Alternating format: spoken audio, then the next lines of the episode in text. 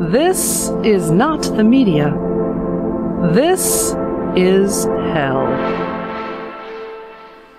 Blockchain is colonialism. It is a hustle, the gig economy imposed upon those in the hinterlands who run the engine of the market, forcing farmers to have higher overhead costs through a system where they do not own any of its constituent parts, where they are not in control. Blockchain is a system of control, but instead of that control being in the hands of, say, the state with oversight by the people, it's in private hands. Blockchain is just a kind of bookkeeping, but it is a bookkeeping that is not legible to most of us, only a few. Blockchain is premised on the idea that we are all selfish, and given the opportunity, we would destroy everything for everybody else, as we are all driven by self-interest, and we'll cheat, we'll be bad actors given the opportunity. Blockchain is the self-fulfillment of politics that lands somewhere between libertarianism and anarchy. Blockchain is what is currently providing the world's burgeoning middle class with everything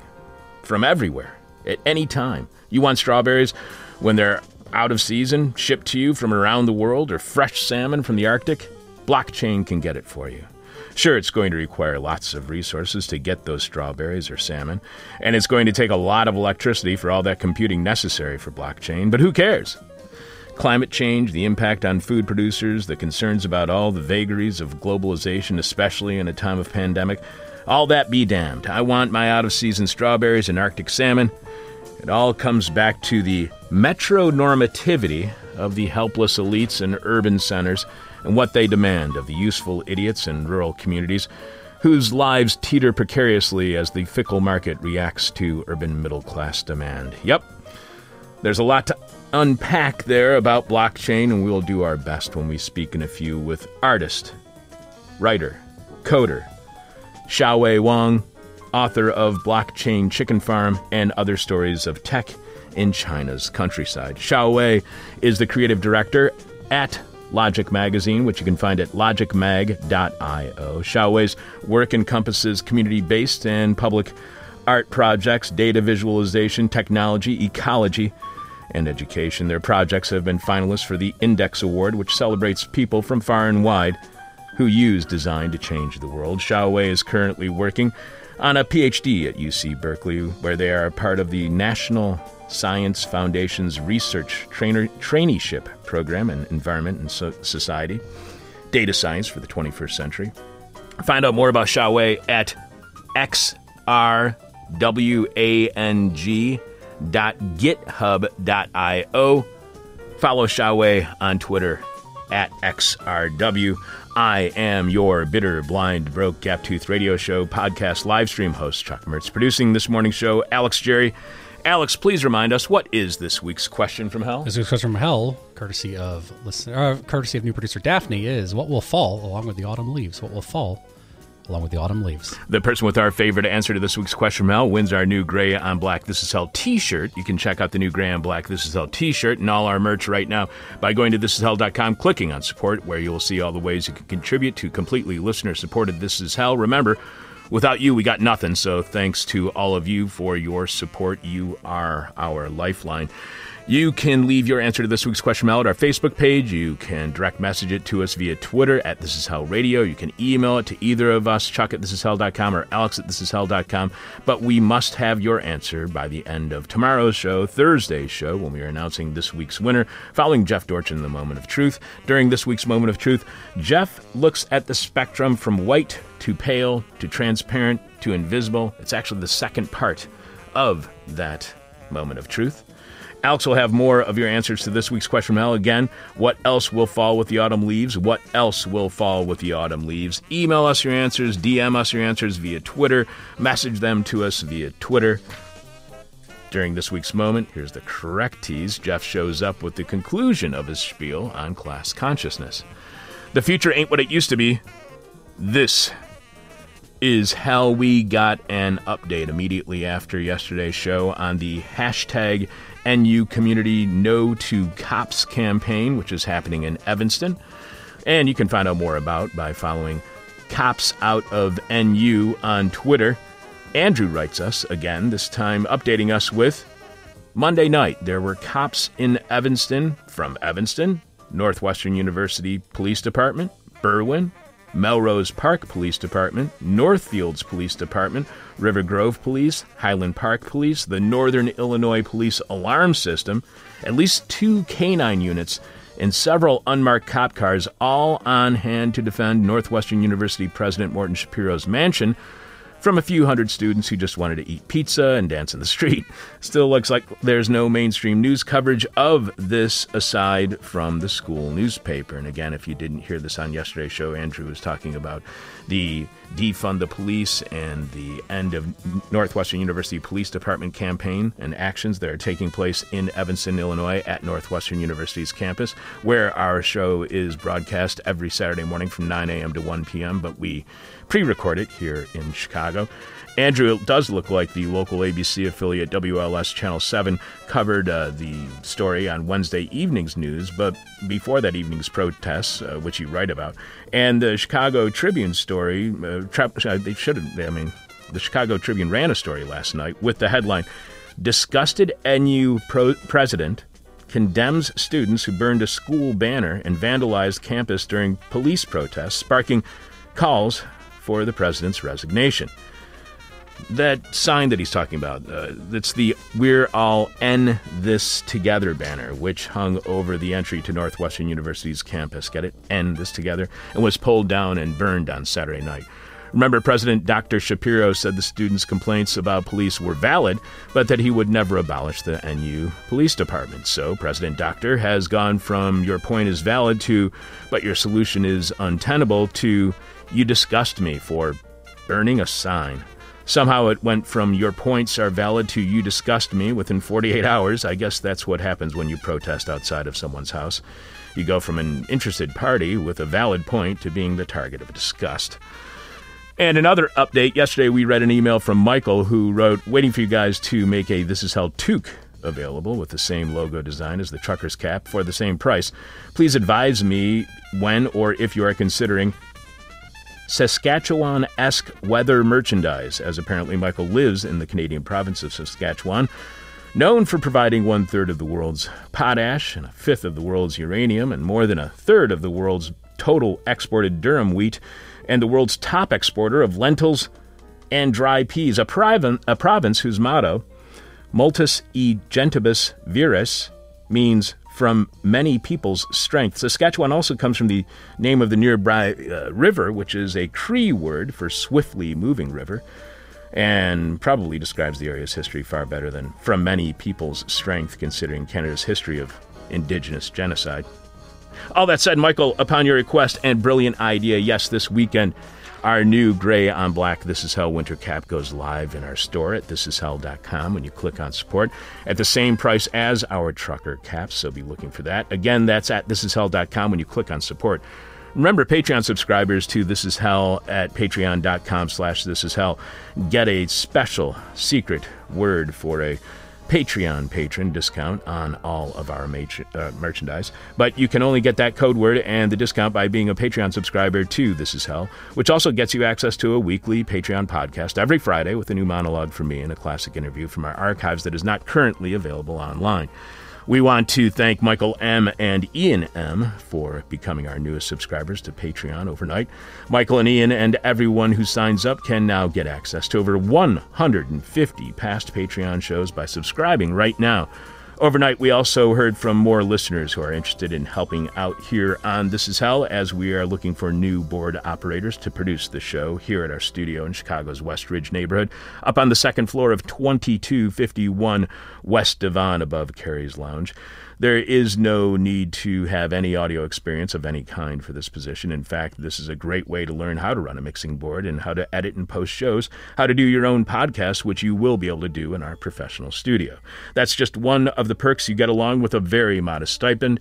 When you become a board op here on This Is Hell, if you are interested, email me at chuck@thisishell.com, chuck@thisishell.com. And that's exactly what Brian did, who writes, hey, Chuck, I'm not working much right now and would definitely be down for helping you guys produce the show. I've got past experience and I'm a quick learner with this kind of thing. Can you let me know what slots, days you're still needing someone for. I could definitely do a regular schedule every other week, weeks when I don't have the kid, but I also could be a backup sometimes on the odd weeks if needed. Hope to chat soon. Brian, having a backup emergency board op sounds like a great idea and great insurance, Brian, in case someone gets sick and living in the time of virus and heading into winter, someone is bound to get sick, most likely me. But whatever, if you are interested and you do know the days or day or days you can help us, please include that information as Brian has. That's very helpful. Yet another listener is interested in contributing to the show. We mentioned that not only are we looking for people who can physically be here in Chicago, in our studio, join us in the studio to run the board, which people used to call riding the board, but I always found that phrase, riding the board, really gross. But we're also looking for those of you who can help us remotely as we rebuild our online archives to include every show and every interview we have ever done since starting This Is Hell way back in 1996. Matt writes, "Hello, Chuck and Alex. I've been listening to the show for many years now, and I hear that you've put out the call for assistance from all over. I have all my fingers, 2 eyes, and a brain, or what's left of it, so I'd love to put those to work at a computer to help you guys out. I'd love to assist in Chicago, but I'm currently located in the city of Hamilton, Ontario, and I can't pass up opportunities to see Henry Giroux speak. Otherwise, it would be a very compelling offer, as that's the town where Henry lives. Let me know how I can be put to use, and I look forward to more hell in the future." Henry has been on the show dozens of times, and you can find a whole bunch of our interviews with Henry by going to our website, thisishell.com, and searching on his last name, Giroux. They're all very entertaining. But, Matt, I have so many questions, and none of them have to do with working on the show. First, how miserable or how beautiful is Hamilton? Back in the day, friends from Toronto, snotty friends from Toronto, snobby friends from Toronto would always talk about Hamilton like it was a gutted rust town like Detroit or the nearby town of Buffalo, which is very close to Hamilton. Also, Buffalo gets hit by huge snowstorms every winter, being on the east end of Lake Erie. Hamilton is on just a bit north of Buffalo, on the west end of Lake Ontario. Do you also get massive lake effect snowfall? I've always wondered if it's just because it's on the east end of Lake Erie that Buffalo gets it, and if the same thing happens on the west end of Lake Ontario, which is nearby. If manufacturing is gone in Hamilton, what has replaced it in Hamilton's economy? How often do you see Henry Giroux speak? More importantly, how often does he speak? Does he do stand-up every Friday at Chuckles? Finally, does Brian Eno still live in Hamilton? I heard that he had moved his studios there because he knew nobody would bother him in Hamilton. The joke in Toronto from those snobby, snotty people in TO was that nobody in Hamilton would recognize Brian Eno anyway or know who he is, even if they were told. So, is it true? Do you ever see Brian Eno around? So yes, Matt, we will definitely get back in touch with you when we are looking for remote help on the show, sure. But I got so many questions about living in Hamilton, Ontario. Coming up on This Is Hell, Blockchain Chicken Farm. And more of your answers to this week's question from hell, which is, what else will fall with the autumn leaves? What else will fall with the autumn leaves? I'm your bitter, blind, broke, gap-toothed radio show, live stream, and podcast host, Chuck Mertz. Producing this week's show, or today's show, I should say, is Alex Jerry, live from the United States, where property has more rights than people. This is hell. Blockchain is colonialism. Blockchain is libertarianism. Blockchain is anarchy. Blockchain is a lot of things, but one thing that is for certain is it's something that is changing the lives of those in rural communities who provide the engine for market capitalism as its growing middle class demands anything they want at any time that they want it from wherever it is. Here to help us get a better understanding of blockchain and the logic from which it emanates, Xiaowei Wang is artist, writer, and coder, and author of Blockchain Chicken Farm and Other Stories of Tech in China's Countryside. Welcome to This Is Hell, Xiaowei. Thanks, Chuck. So glad to be on here. Xiaowei is the creative director at Logic Magazine, and you can find that at logicmag.io. You can also find out more about Xiaowei at xrwang.github.io and follow Xiaowei on Twitter at xrw.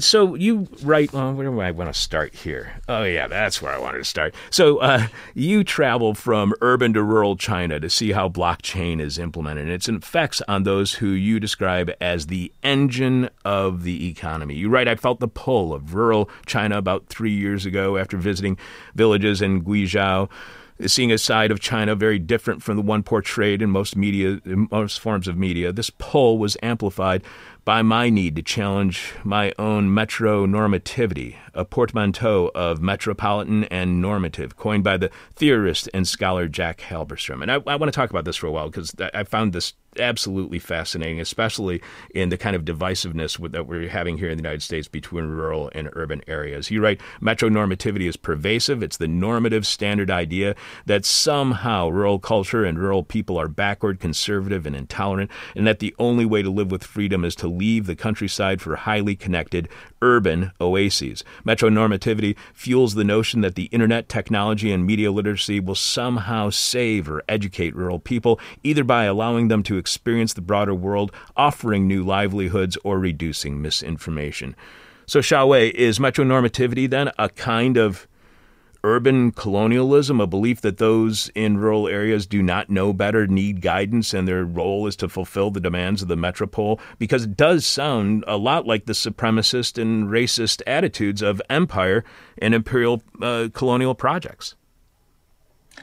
Oh, absolutely. I mean, I think a lot of scholars have written about this, how even when we talk about cities, like cities and urbanism are just an aid to settler colonialism, right? Because the city functions as this economic engine. Meanwhile, you have the hinterlands, and the hinterlands are, well, at least in China, producing not only the material, you know, the mines, the farms, but also moving labor into the city and providing cheap labor for factories in the city. The migrants that end up in the cities in urban China can't really stay and only, you know, have to move back to the countryside once, you know, they're done with their jobs. And so I think it is, the book was actually sparked a lot by traveling back and forth between the US and China and just seeing the urban-rural divide and wanting another way to think through it, to talk about it. That really emphasized both critically looking at the geographies of the two, but also being aware of the layers of imperialist logics that are present. So how necessary do you think metronormativity is for capitalism's success? Do we rationalize our hyperconsumerism by thinking of those in rural areas who are most affected as disposable? Yeah, so I'll speak to, I guess, what's most present on my mind lately, especially in the U.S. I think there's always this kind of like, you know, especially after the wake of the 2016 election, there was this like, you know, strangers in their own land. Oh, like, it's just like poor people, poor white people in the countryside of the US. And that's that. But actually, you know, if you look more closely at rural sociology in the US, the countryside is actually this much more complex, vast landscape of like, you know, you have migrant workers, from Latin America, and you know, just much more like racial, much more racial diversity and complications than I think metronormative mainstream scholarship likes to suggest. I think metronormativity just, yeah, absolutely makes the city the site of this like seductive, connected capitalism, and that, you know, we all have to move to the city to somehow fulfill our destiny as good consumers and good workers.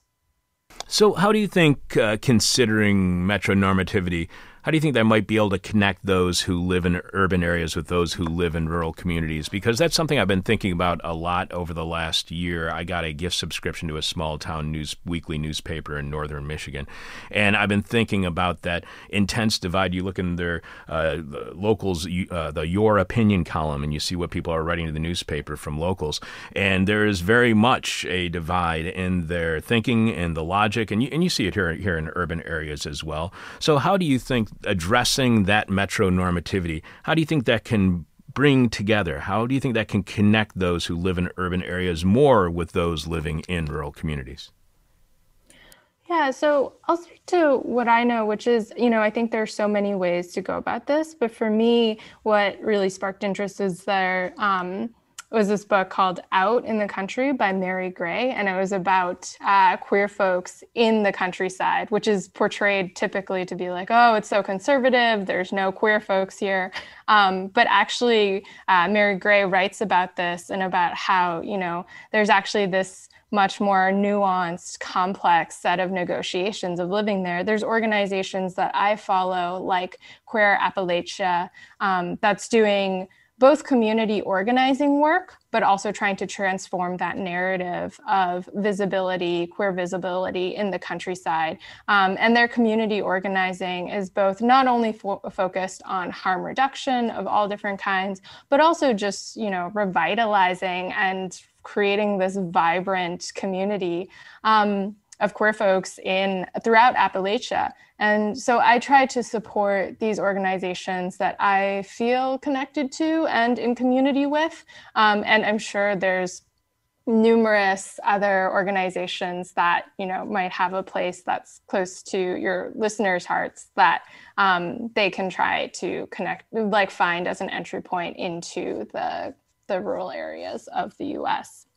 You write that the dynamics of rural China are not isolated to China itself, yet because of its geographic distance from the United States, it remains a kind of periphery. These rural peripheries, the edges of the world hidden from view, enable our existence in cities.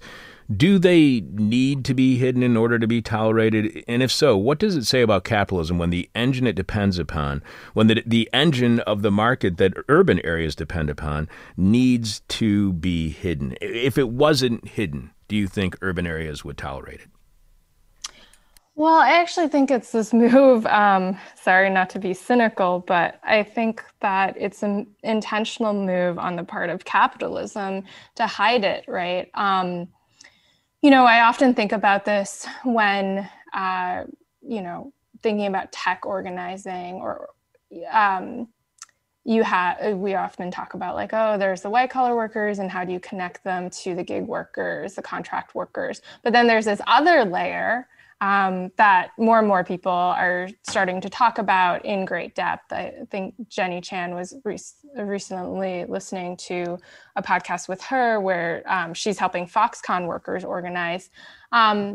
There's this other layer of the people in China who are manufacturing your Ethernet cables, this microphone that I'm speaking to you through.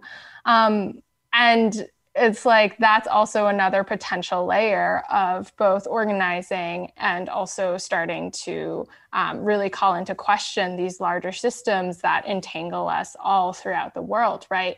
But of course, by, language barriers, language barriers and also borders, it makes organizing more and more difficult. I've heard some people in tech say it's not going to be the white collar workers of Palantir that sign the letter and then, they're going to cause change. It's going to be the warehouse workers in China alongside the white collar workers at Palantir that really spark that effectiveness in a movement. So I definitely think it's intentional. And I want to get to the political impact of blockchain in just a moment, but you write that according to a recent United Nations report, a third of human greenhouse gas emissions stem from industrial agricultural practices. These same industrial agricultural practices have rearranged the way rural communities live, fomenting political change around the world. Why do those in urban areas who might be imposing plans like blockchain, why do they not consider the political impact of their consumer demand on rural areas? What explains that lack of consideration to you? So I like to assume the best intentions, despite my deep cynicism. And I think it's just, you know, it's the law of social reproduction, right? It's much easier to function in the world with the beliefs and, you know, kind of ideologies that we've been surrounded by and raised by. And so I also am at a PhD program in geography at Berkeley. And, you know, I encounter and teach a lot of undergrads. And some of them go through data science and computer science programs. And it's just not emphasized. It's always like, here's this problem. Your job as a technical person, or even as a business person, future business tech person, it's to solve these problems and to start a company. And this is like the thing, must be the only singular path. This is the only way of thinking. Here's all these theorems that explain human behavior, and you can just kind of rationalize your way out of any issues you encounter. So of course, you know, if this is what is taught to us through capitalism, it's going to be difficult to, you know, really look beyond that ideology. And so that's where I say, like, I'm going to assume the best of intentions. And that is a lot of the people I encounter, right? They're kind of just like, you know, I'm just trying to do my job the best I can and make the world a better place. And they genuinely believe that. And I want to get to what those intentions may lead to in a bit as well. You write that challenging my metronormativity meant challenging ideas of the digital world versus the physical world, and pulling back the idea that becoming a Luddite and disengaging is the only way to reclaim a sense of belonging. How are the digital world and physical world part of the same world? What happens to our understanding of our world in general when we separate it into the digital and physical realms? Yeah, so I actually get this a lot from folks who are just like, well, we should just log off and Google's watching us, Alibaba is horrible, you know, just log off and become a Luddite. But that's not really where power is, right? I mean, so much, you know, especially because I write about food as well, like, the emphasis, especially under neoliberalism, is this idea of the political subject that's going to, you know, make these individual choices. You've logged off, you've stopped eating meat, and now everything's fine. That's not how political power works, in my opinion, right? It's about actually finding ways to connect, to build systems and infrastructures that tie together each of us like into this community. And so when the line between the digital and physical is blurred, I think that opens up a lot more possibility.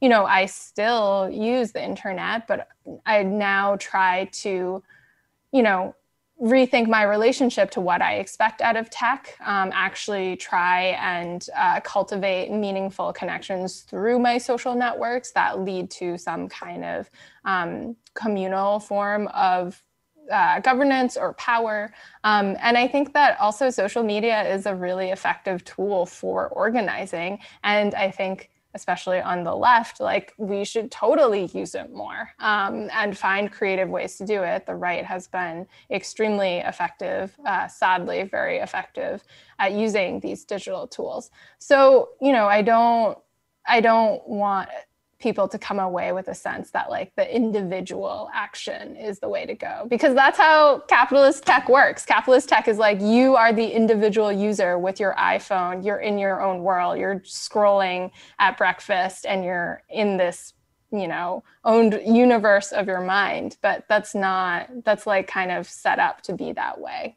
You write how we remain caught in a long list of binaries. Tech is dehumanizing. Tech brings liberation. Tech dragged the world into the mess it's in. Tech frees it from this mess. Tech creates isolation. Tech connects marginalized communities. The difficult work that we face is to live and thrive beyond binaries and assumptions and to aid and enable others to do so. Does believing in and embracing those binaries, does believing in tech's potential for liberation and connecting the world allow, even rationalize tech causing this mess, isolating and marginalizing us? Does belief in the binary lead to tolerating the worst aspects of tech because we believe that we must take the bad with the good? Oh, absolutely. I mean, I think the most powerful export of, so I'm just going to say Silicon Valley, because I feel like that's the real kind of engine of tech growth over the past 20 or 30 years. The biggest export of Silicon Valley has not been, you know, it's like technical achievement. There's been, it's like that technical achievement is the result of many other forms of like networked hidden labor across borders. The biggest export of Silicon Valley is ideology. And it's been so incredibly effective at wielding ideology towards its ends. So I used to work for this amazing small company called Meedan, which does a lot of civic tech work, fact checking, and also work in Egypt. And so it was really interesting that, you know, the Arab Spring happened and all of a sudden Twitter was like so happy to claim like, you know, it's really Twitter that did it. And it's like, no, it's not Twitter that did it. Twitter helped in it. It helped amplify people's messages, but it was really the people on the ground who are working and organizing had been long committed to the movement. So it's always like, you know, this kind of narrative that's spun on like, oh, well, you know, Twitter caused this, Twitter caused that. But actually, there's these larger structural forces at play that are very much grounded in material reality. The sweat of people organizing, the economic reality that we live in, the lack of social safety net, these are all kind of contributing factors to behaviors, whether digital or IRL. Yeah. You write that code is words made executable. We must take care in what we say. And for those of us who see code as an apocryphal text, who see technology as indeed accelerating us toward a despondent, tightly controlled world, I hope this book reaffirms the power that you hold in being human and demonstrates ways certain technologies might actually serve open systems. What do you mean by code being an apocryphal text?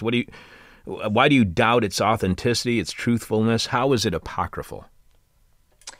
So this came out of actually working in tech and, you know, talking with a coworker who he and I both read a lot.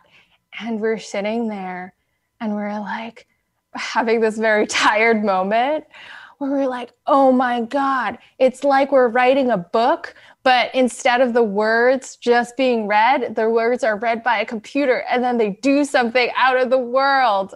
They like actually are these like instructions for machines to do things. And there was something really interesting to me about that tension. And at the same time, like, you know, there's this kind of impermanence when you're working to code. It's like you write it, you kind of hope it stays, you know, it might just get ripped out or replaced some weeks later. And there is, you know, increasingly now this sense of like, oh, well, you know, the internet would just be better if everyone just learned how to code. I don't necessarily believe in that. I think that that's also like, there's no coincidence that big companies like Google are pushing that, right? But I do think that, you know, there is this intrigue that's built up around code. There's this fantasy, there's all these things. But at the end of the day, there are the things that code does out in the world. And then there's the day-to-day realities of like building code. And I'm interested in that kind of juncture and then also the ideology that surrounds code, right? I think being human is something that I touch upon actually in a chapter about AI and hog farming. And I touch upon it because embedded in this kind of AI narrative that's sold to us by large tech companies is what it means to be human and what it means to live a meaningful life. So I really do hope that that comes across in the book to readers. We are speaking with artist, writer, and coder Xiaowei Wang, author of Blockchain Chicken Farm and Other Stories of Tech in China's Countryside. You can find out more about Xiaowei at xrwang.github.io and follow Xiaowei on Twitter at xrw. You write, Bitcoin is one use of blockchain, but it remains separate from blockchain technology. Some have used a biological analogy to illustrate the difference. If blockchain is DNA, Bitcoin is a distinct species. Blockchain is a special kind of distributed record-keeping system that uses cryptography to prevent records from being falsified, eliminating the need to trust a centralized authority to verify records. So is blockchain then the privatized, privately run replacement record keeper for the state and the economy? Is blockchain in competition with the state?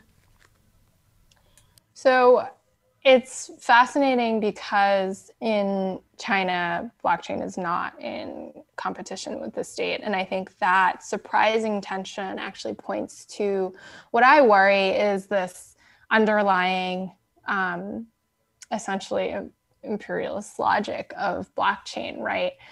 So it didn't really actually click into place for me for a long time. I mean, I have friends who work in the blockchain crypto space, and I totally respect the hard work that they put in and what they do. I also just joined a blockchain self-improvement club. So I'm not anti-blockchain by any means. However, when I started going to more blockchain kind of meetups as well as conferences, there's always this underlying current to blockchain that it's like it exists because, you know, yes, politically, like we want to replace the world financial system, which I'm behind. A lot of people are like crypto anarchists, which I also support. But then there comes a point where it's like, well, this system that we've thought of to like replace the system that we have now, it assumes that humans are bad actors. And so a lot of people cite Tragedy of the Commons, which is this idea by Garrett Hardin, an ecologist who was like, oh, well, humans need some kind of strict governance structures. Otherwise, they will ruin common resources like herders, you know, they'll over herd and like they'll really ruin the land because we're so selfish as individuals. That theory has been proven over and over to be incorrect, problematic. Garrett Hardin was a white supremacist, and yet it's still often taught. I was just talking to someone the other day. It's like still taught in political theory classes. So I think it's fascinating that this idea still sticks with this new form of technical governance that continues to assume that humans are innately selfish in some sense. And so back to your original question, you know, it adds another layer of opacity. The people that I talked to, this blockchain chicken farmer, he was just like, what's blockchain? Like, you know, he's like, this is just a thing that I'm using so that I can actually fetch a decent price for these chickens that I'm raising because people trust it because, you know, blockchain, this kind of fancy marketing term, right? And it is like another layer of opacity because it's seen as technical, computational, people think it's objective, but it's not. And in some ways, you know, I talk about how previously record keeping, it's like, you know, line by line, there's actually a bit more transparency to it. And of course, you know, we rely on technical systems in our daily lives that are very complex all day. Like the thing that flies airplanes, for example, the software that does that. But I think that especially in situations where social trust and human relations are negotiated, relying on the opacity and bureaucracy of another technical system is not the most promising way forward, nor is it sustainable. You write that in its origins, blockchain was structured with a set of assumptions about the social conditions under which it operates, and many of its advocates and engineers have pushed a political vision of the world that is somewhere between libertarianism and anarchy, but like a lot of technology these days, it has been adopted by companies and governments to make money, including a chicken farm in a small remote village of Guizhou. How do you see blockchain politics somewhere between libertarianism and anarchy? How would you describe blockchain politics? Yeah, so it's like, I feel like in, many, many years ago, someone was describing the political spectrum, and this is probably totally off base, and I'm going to get some angry fist shakes in the virtual sphere. But, people are like, oh, it's kind of like the two ends sometimes form a circle in terms of how people view political action and power being situated. Blockchain is just like, you have the anarchists who are like, this is decentralized and there's no more central banks. And we still kind of will have this contract making fiscal scheme that will allow us to not have these centralized forms of governance and institutions, because the technical machinery will work so perfectly. That aligns actually pretty well with libertarians who believe, we shouldn't have these centralized, the Federal Reserve or things like that, for example. So it is like a really fascinating set of, sociologically, a fascinating set of people who are into it. But at the core of, what is seen as the solution is like, okay, we take away central power from the banks, but we still can't totally trust on each other. And we still want like kind of a global system, rather than thinking like, oh, maybe this is about reimagining community in a different way.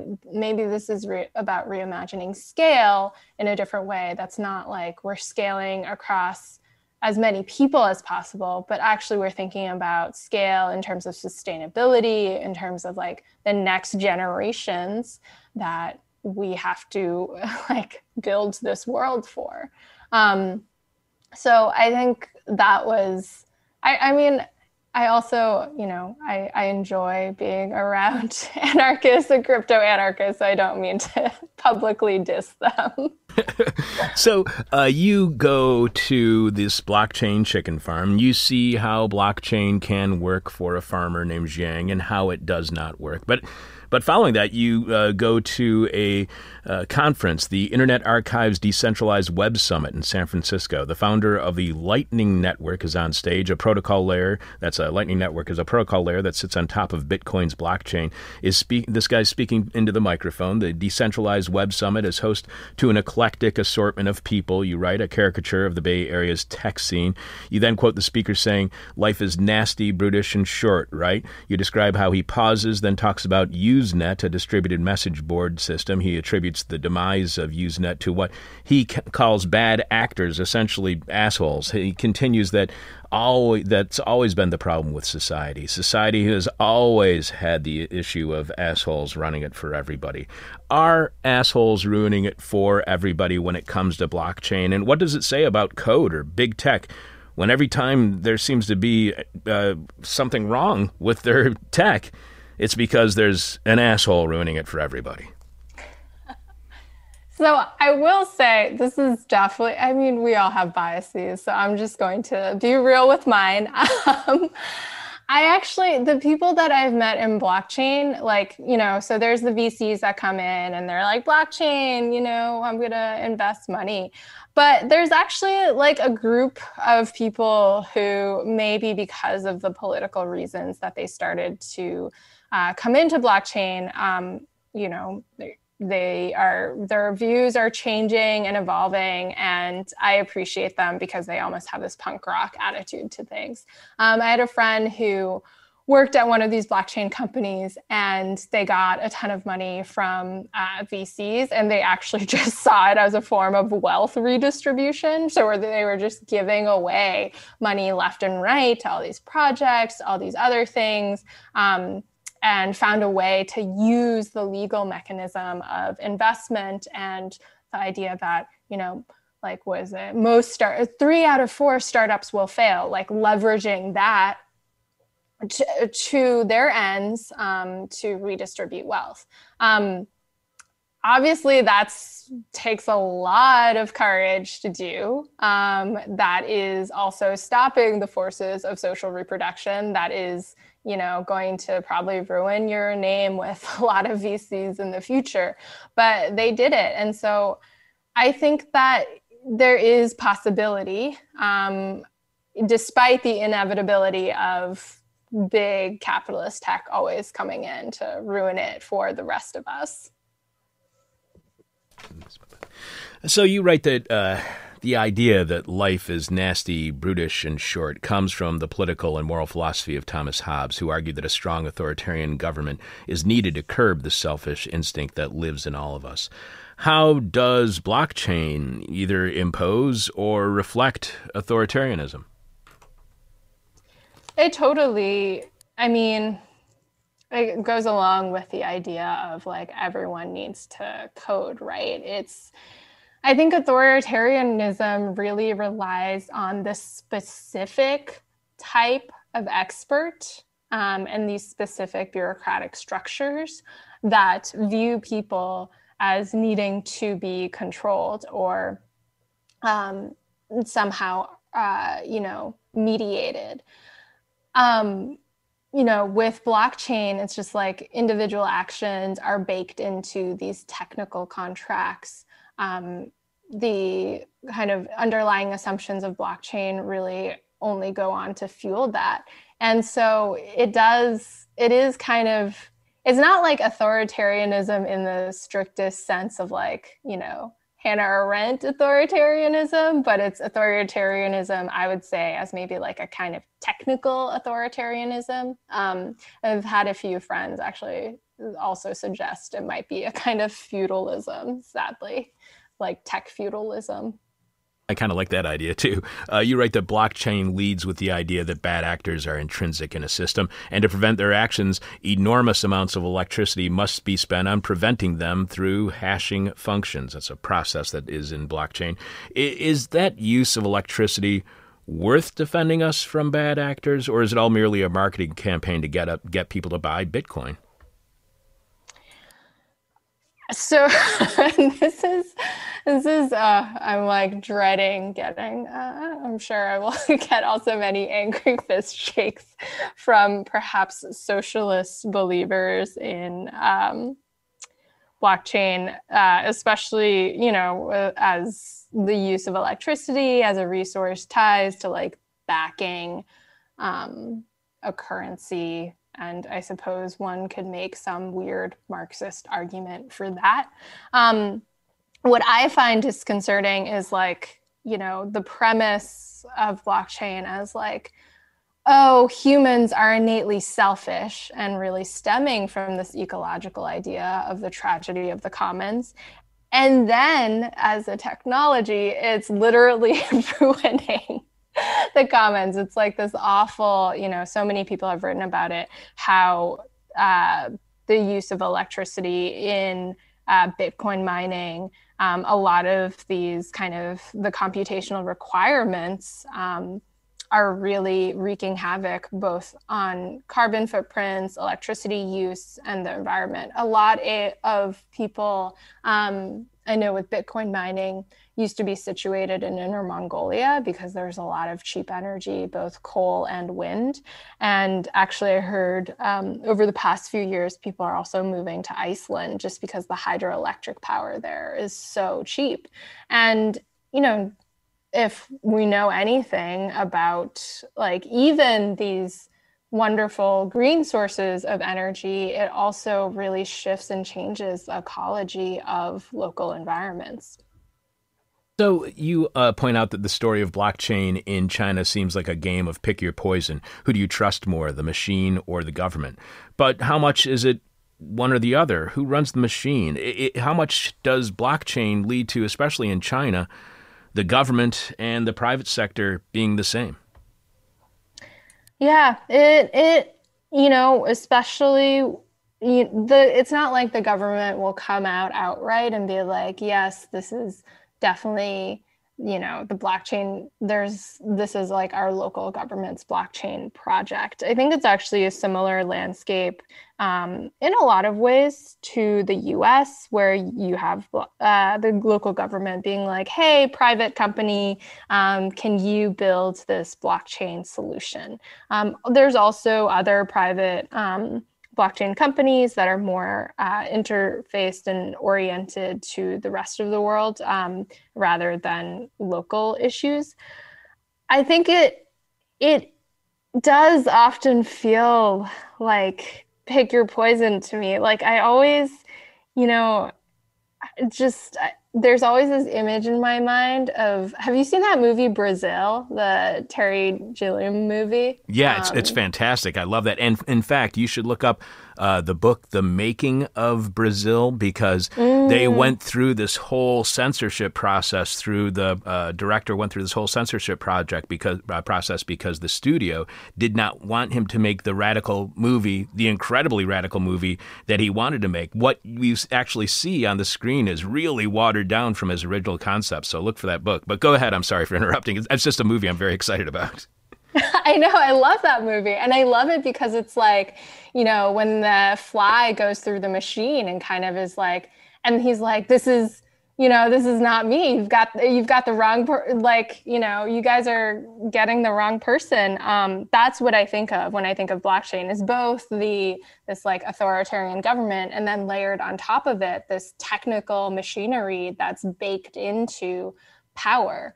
And so whether it is, you know, the government directly saying like, we have this blockchain system, or, you know, what we're seeing increasingly is like a landscape of private companies and private contractors providing services to the government, there is still this kind of veneration, this idealization of how seemingly neutral and totally fine technical infrastructure is. And I worry because it's not good. Well, what's more fallible than government control or control by algorithms? What's more fallible? I mean, you've caught me at a bad time. I know, it's 2 weeks before the election. It's also a pick your poison question again, you know? So I'm going to say that I'm going to say both, right? Both. Both are deeply flawed systems, and I think that as someone who doesn't work in government or private industry right now, that at least from the outward looking at those systems, there's rooms to make both fall in good ways. How does investing in blockchain further solidify the political system that we're in? Because you write that in recent years, the blockchain community has become increasingly well-funded by venture capital, with millions of dollars further doled out to blockchain projects that only further solidify the political system we live in. How does it do that?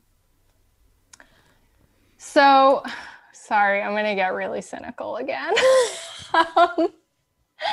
I think especially under this, whatever you want to call it, late stage capitalism, a lot of things, including ourselves, have become vehicles for capital to flow through. I was thinking about this the other day in terms of student loans and how a lot of my students are like, I can't defer school, you know, I got these student loans, I got to keep going to school. The money gets sent to the school directly. And it's almost like, you know, we've become just these vessels where the loan company pays a school. The school is essentially a real estate business at this point. And when I think of investing, especially VC investing, the cynical part of me sees it as this way. It's just like, you know, we have all this excess capital, we have money that we need to invest. Let's just keep on reiterating. It's not like these kind of companies, these blockchain companies that had the original dream of like a decentralized future, no more central banks. They're still becoming ensnared into that system of financialization and investment and these global VC firms, right? So it just only goes on to reiterate actually the central bank that a lot of these companies originally politically wanted to destroy.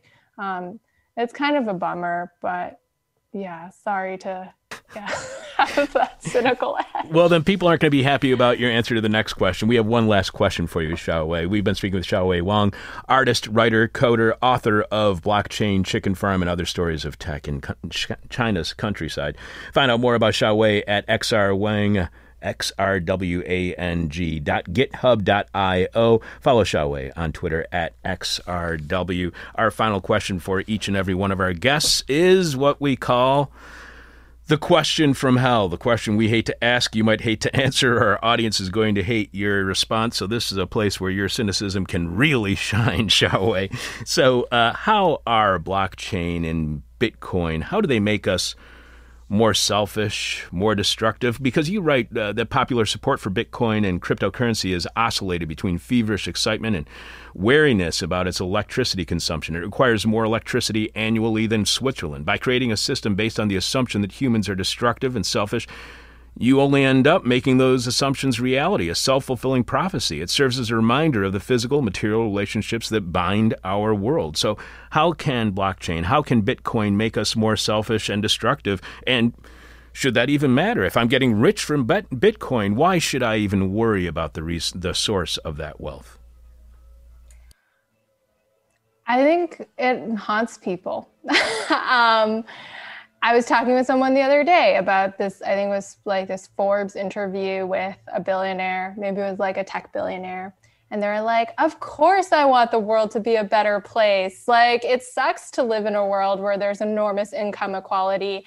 And I know that I've not only profited from it, but also like people literally are unhappy. And then there was a tone of resignation of like, oh, but this is just the world that I live in. So of course I'm going to continue to get rich. I think living with resignation, living under such an individualistic view of the world where you have no community, where you have no sense of care for the people around you, that is a horrible way to live. And maybe that's why, especially in Silicon Valley, especially in the Bay Area, a lot of our friends are like, you know, they're like, oh, I just like did this like meditation retreat for these CEOs. I just did this like self-care thing for these CEOs. Maybe that's why these CEOs need so much of it. So I maybe, you know, that's like the positive edge of it. I don't know. Xiaowei, this has been a fantastic conversation. First of all, I just want the sheer joy in your voice about talking about this topic. I really enjoyed it. And I'm going to be bugging you because I got to know how a blockchain self-improvement club works. So I'm going to be emailing you about that because I am so curious about that. We have been speaking with artist, writer, and coder Xiaowei Wang, author of Blockchain Chicken Farm and Other Stories of Tech in China's Countryside. I've got 30 questions to talk to you about food safety that we didn't even get to. So make sure you go out and check out Xiaowei Wang's book, Blockchain Chicken Farm and Other Stories of Tech in China's Countryside. Thank you so much for being on the show today. Like I said, this has been a complete joy. Thank you so much for having me, Chuck. All right, take care. Bringing you bong-hitting journalism since 1996. This is Hell. I'm your bitter, blind, broke, gap-toothed radio show, podcast, live stream host, Chuck Mertz. Producing this week's show is Alex Jerry.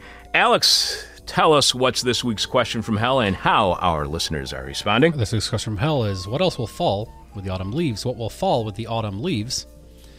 Adam A says, I don't know, but hey, I know you've been looking for a soundboard person, and I thought, nah, not my thing. But if you ever need someone to hide in the studio and regularly attack Chuck like Kato in the Pink Panther movies, wait, cable news profits. My answer is cable news profits. Mason W says, statues of white supremacists, tumble on down, whitey. John H says, there is some pretty grim stuff here, so I'll add the stock market. Watch out. I don't think the stock market falling and it's going to impact too many people's pocketbooks working on this as hell. Bradley R. says, the tendency of the rate of profit. Another different Bradley R. Damn, says Jeffrey Toobin's pants, apparently. Oh, man. Joe B. says, if this wind keeps up, all the branches where they came from, all the branches they came from. Gorilla G. says, surely the proverbial fat lady's pitch as she strains to hold that last high note until all the ballots are counted, but I won't complain. Simon S. says, the tiles that I replaced in my disgusting shower during a lockdown DIY frenzy. And finally, Aaron B. says, Tesla's stock after the Bolivian election. That reminds me I have to work on the caulk in my tub this weekend. I'm pretty excited about that. The person with our favorite answer to this week's question from hell wins our new Gray on Black This Is Hell t-shirt. You can check out the new Gray on Black This Is Hell t-shirt and all our merchandise right now by going to thisishell.com and clicking on support, where you will see all the ways you can contribute to completely listener-supported This Is Hell. Without you, we got nothing, so thanks to you for your support. You can leave your answer to this week's question mail at our Facebook page. You can email it to us. You can tweet it to us, but you have to have your answer in by the end of tomorrow's show, because after Jeff Dorchin in the moment of truth, we will be announcing this week's winner. This week, Jeff shows up with the conclusion of his spiel on class consciousness, which he began last week. You can find that at thisishell.com if you missed the first part of his two-parter. Alex, who is on tomorrow's show beginning at our normal time, 10 a.m. Chicago time, here at thisishell.com. We're going to have Danielle Purifoy on to talk about her Scalawag magazine article, Knock on Wood, How Europe's Wood Pellet Appetite Fuels Environmental Racism in the South. Again, this is part one. Have we found out how many parts there's going to be? No, part two has not been out yet. Oh, but there's going to be a part two, and that's it, probably. I don't know. We'll see how long Europe's wood pellet appetite is fueling environmental racism in the South. Also, so infinitely. Jeff wrote to say the book is called The Battle for Brazil. Is it? Oh, I didn't know that's what it was called. Gilliam. Oh yeah, The Battle for Brazil. That is right. That's correct. Yeah, it's a really great book, and it's got some fantastic concept art for the movie. It's really, really great. Tune in to tomorrow's show, streaming live 10 a.m. Chicago time here at thisishell.com, or listen to the podcast posted shortly after our live stream. I'm your bitter, blind, broke, gap-toothed radio show, podcast, live streaming host, Chuck Mertz. Producing today's show is Alex Jerry. Thanks to Xiaowei Wang. Thanks to Alex Jerry. With my most sincere apologies, yes, I am a white dude, but keep in mind, I'm also a race and gender traitor. This is hell.